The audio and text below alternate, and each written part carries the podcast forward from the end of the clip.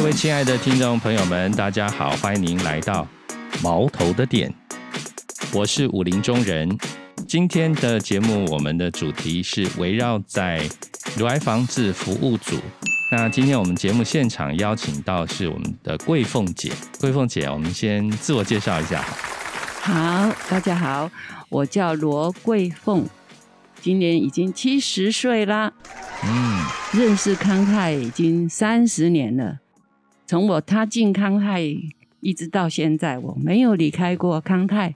嗯嗯，因为我爱康泰这个团体，因为它也造就了我很多的人生的改变，在这里受到很大的祝福。嗯，当时三十年前什么机缘进入康泰呢？呃，因为医生宣判我得了乳癌。嗯嗯。然后，当有一天我在台大候诊室，心里焦急的很。嗯，哎，等候时候看到有一个，应该是也是病友，他手上拿了一张传单，上面就写了康泰什么，嗯，呃，好像是关于乳癌的事。我就如获至宝，拿了那一张传单，再看清楚，怎么就在我家附近啊？这么巧哇！我一定要去看了解。因为这个攸关我自己的生命，因为我对乳癌一点知识都没有，嗯嗯，所以我就想一定要先到这个机构来了解一下。所以我是因为这样，在手术之前我就踏进康泰的嗯大门，就接触到了，嗯嗯，这个好像已经诶天主已经安排好了哈，就是你的虽然又遇到一个状况，可是在这个状况中，我们已经帮你安排一条路了，这样。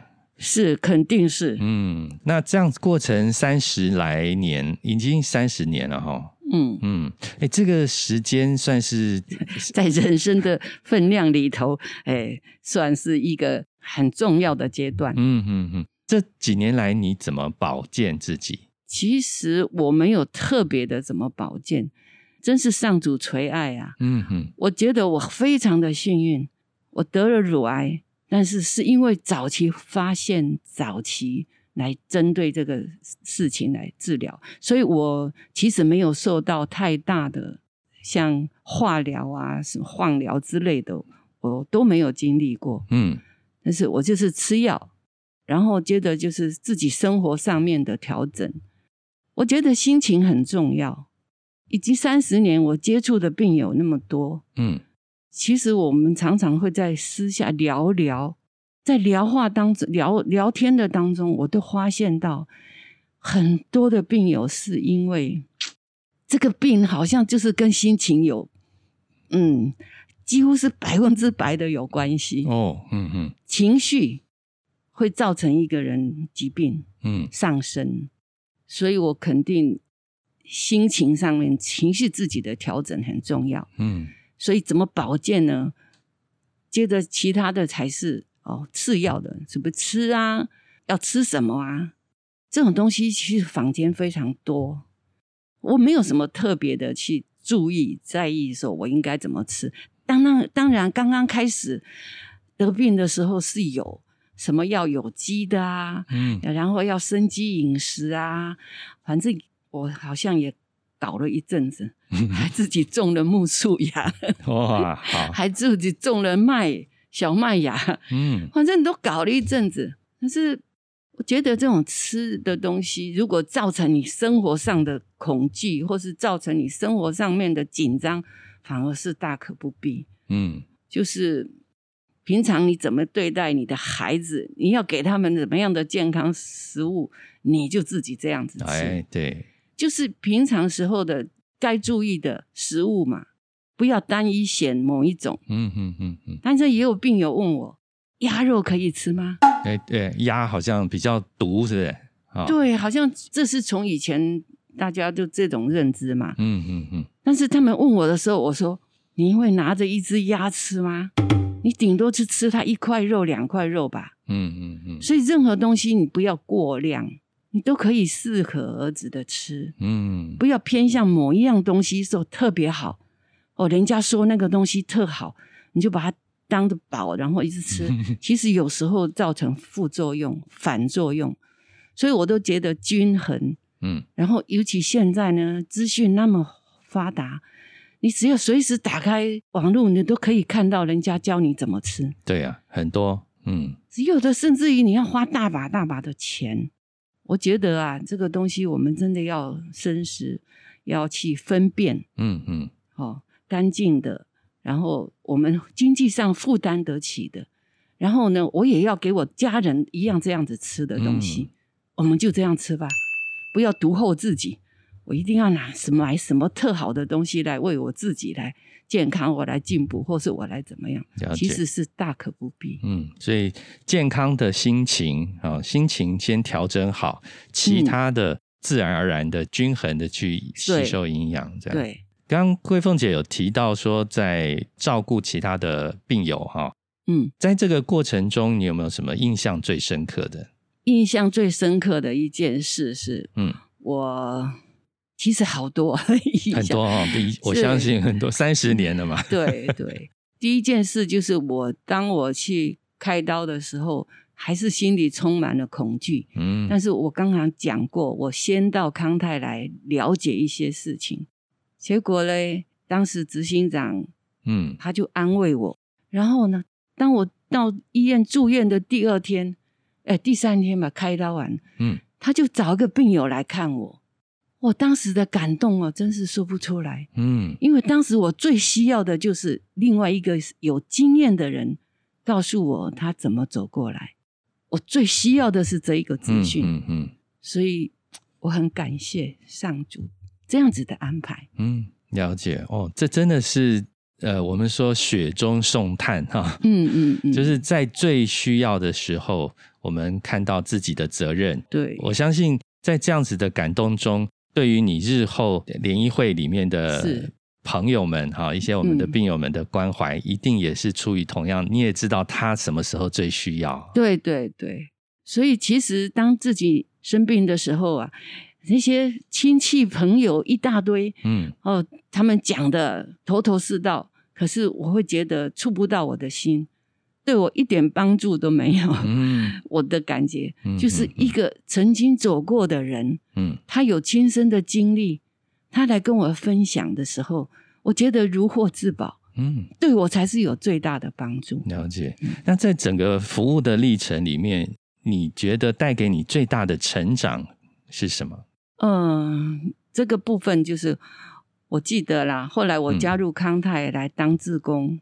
刚刚初期，那个执行长呢，他要到外面去做宣导乳癌防治的宣导的时候，他就带着我，手上提了一个黑色的盒子，里的里面装的是义乳。嗯，然后我其实那时候不太懂，但是就是跟着到处去学校啊、公司行号啊，有时候是来了大概几百人吧，那有时候只有。大概一个教室坐了三十个人啊，大概就是这样。也就是说，不管人群多还是少，我们就去分享。所以是因为经于这样子，我就接触了很多的大众朋友。我那时候才觉得说要跟人家说乳癌防治，开始我是觉得蛮困难的。嗯，几次以后，我觉得嗯，好像是我的责任，我应该这么做。嗯，在跟大众这些不是病友哦。就是一般人哦，普罗大众，普罗大众，我们要在他们面前，嗯，告诉他们这个乳癌防治有多重要，嗯，怎么样做自摸，怎么样去做自己化发觉是不是有病了。当时觉得，哎，这样工作还是蛮不错的。我忽然感觉到生命有意义了，在帮助别人的过程中，体验到生命的意义。嗯，对对。比如说像我，我是很幸运的，在医院里头，呃，发现到就有这样子的一张单张，让我进一步了解乳癌是怎么回事。要不然你在诊间哦，其实跟医生的谈话对谈哦，不是很清楚，你还是很惶恐的。嗯，所以医生只是针对你的病情，告诉你现在他接接着下一步他要怎么样做。第二步怎么做？就就是这样子。嗯，但是很多时候是心情的调试，还有我们太多太多的疑问。嗯，其实说真的，医生没有太多的时间跟你讲，所以我觉得一个病人自己走过了这样子的历程，他的分享是很宝贵的。对，而且。对于我们假设我患病的病友，他在一开始最不知道该怎么办哈，嗯。的时候，有一个像桂凤姐刚刚提到，嗯，一个过来人，实质的帮助到真正需要的，对，好心情的地方。呃，我们也知道说，这个乳癌它十几年来好像渐渐也有变成人家说，哎，乳癌还好，就是要看哪一种类型，然后可能有的也是变成一个慢性病了，就是它并不是那么样的威胁那么大。但是还是有所谓复发转移的病友会出现嘛？哈，对。那在这样子的过程，我们有一个希望团体。那这样子的病友的关怀有没有特别要注意什么？或者说你有什么特别的心得？因为说真的哈，当我们这些病友大家在一起，嗯，很欢乐，几乎是都觉得好像日子就是这样过。可是，当有一天你发现、听到说你的这个很好朋友他复发了，或是他转移了，多少我自己先受到冲击。嗯。第二个就是怎么样跟着他一起来面对，接着下来有很多时候，我觉得复发病友他就好像脱离了我们的团体了，因为他觉得他很孤单了，他就要独自去面对所有接下来的治疗。他会自动就远离我们这些团体、这些好朋友，所以呢，其实我们应该更多的，就是说主动着去关心他了。嗯，因为他可能就自己一直往后退嘛，退缩了，退缩了。嗯，但是我们这些朋友反而要呃主动一些来关心他。嗯，所以有时候他们接着像复发病友接着下来的治疗。可能更棘手，或者是说他要花更多时间在医院当中，能做的关怀就没有办法做到很多人。嗯，所以每个关怀眼大概就是关怀几位，这样能够达到那个目的。所以因为你要花时间哦，但是甚至于就是要陪吃饭哦，就是约个地时间啊，又我们就喝个咖啡也好啊，这样就是帮助他在心灵上面有个疏解，因为接着下来的治疗很严重的哦。那是不是我们可以做的？我们顶多就只能坐在心情上面、心理上面给他的支持。嗯，这样子了解，所以陪伴的也是一个很重要哦。嗯，对，可以体会到那种心情是，哦，我又复发，我又转移了，嗯，好像跟这个世界脱离了。好，我我开始去。承受我自己现在所发生的一切事情，对，你们都不要来管我。对对对，嗯，会有这种心情绪上面，嗯嗯，然后好像他一下陷入很孤单的感觉，因为只有他自己要来面对这些医疗啦，这些所有的挑挑战、不舒服啊，什么东西的。所以，在我们这关怀团体呢，我们这些关怀也能做的，其实就是在心灵上面的支持。嗯嗯。好，如果他的先生或他的家人哦，我们有可以认识的话，就是我们有机会接触的话，跟他跟他们的家人建立关系，跟他他的先生、孩子啊什么的，哦，我们能够在这个当中也给这些家人打气。嗯嗯，对，家人也很重要哈。嗯。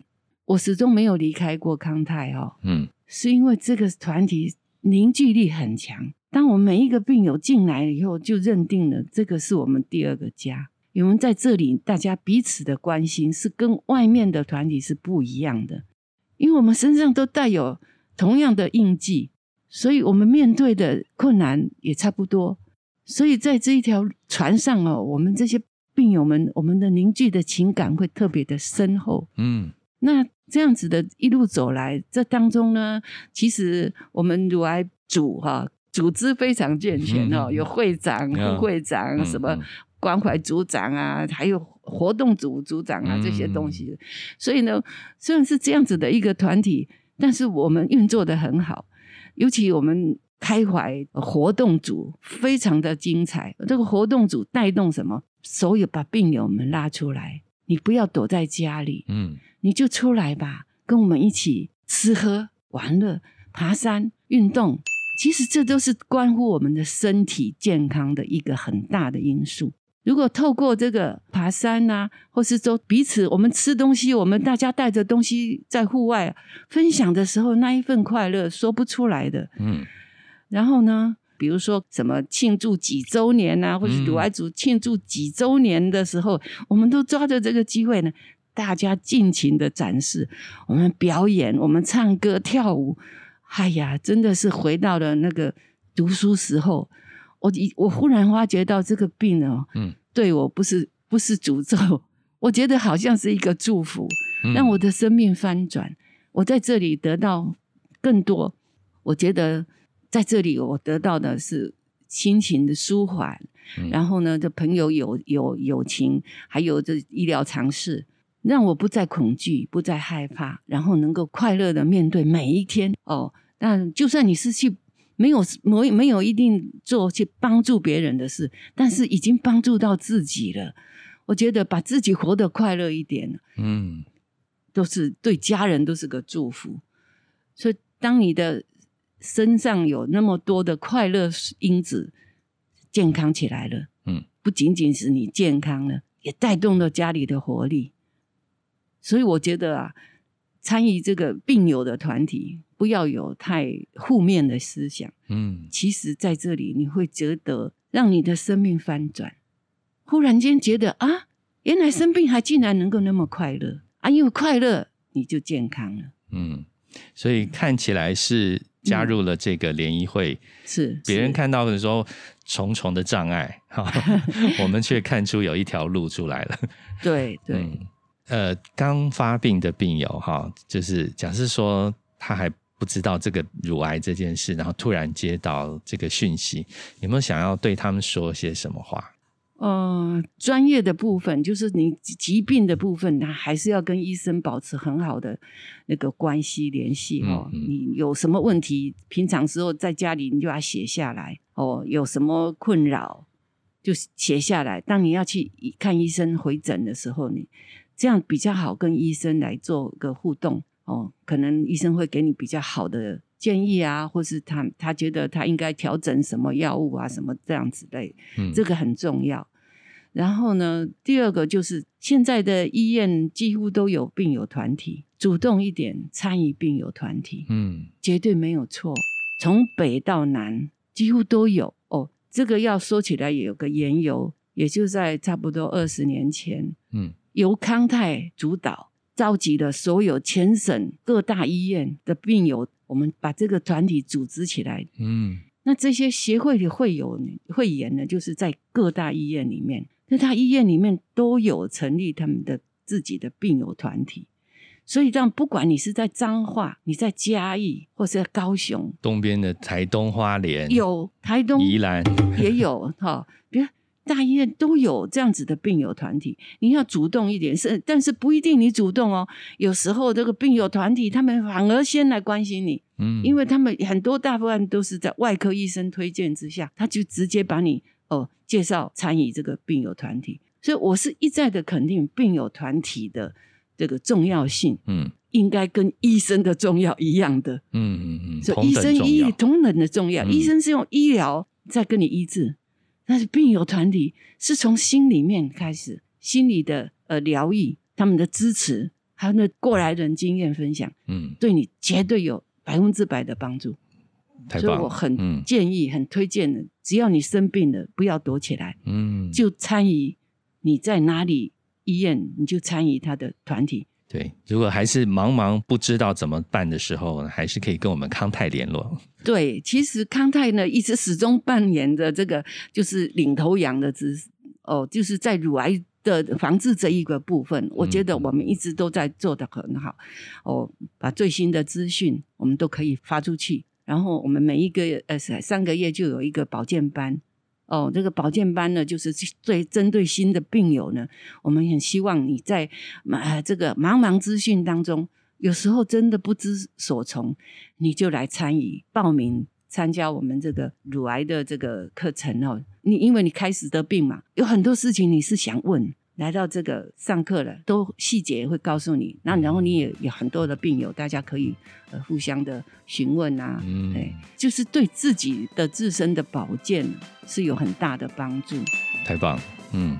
好，今天节目就到这里告一段落了。我们非常谢谢大家的聆听，也谢谢桂凤姐和我们的老朋友了。是是，谢谢她来跟我们做分享，谢谢大家，不客气。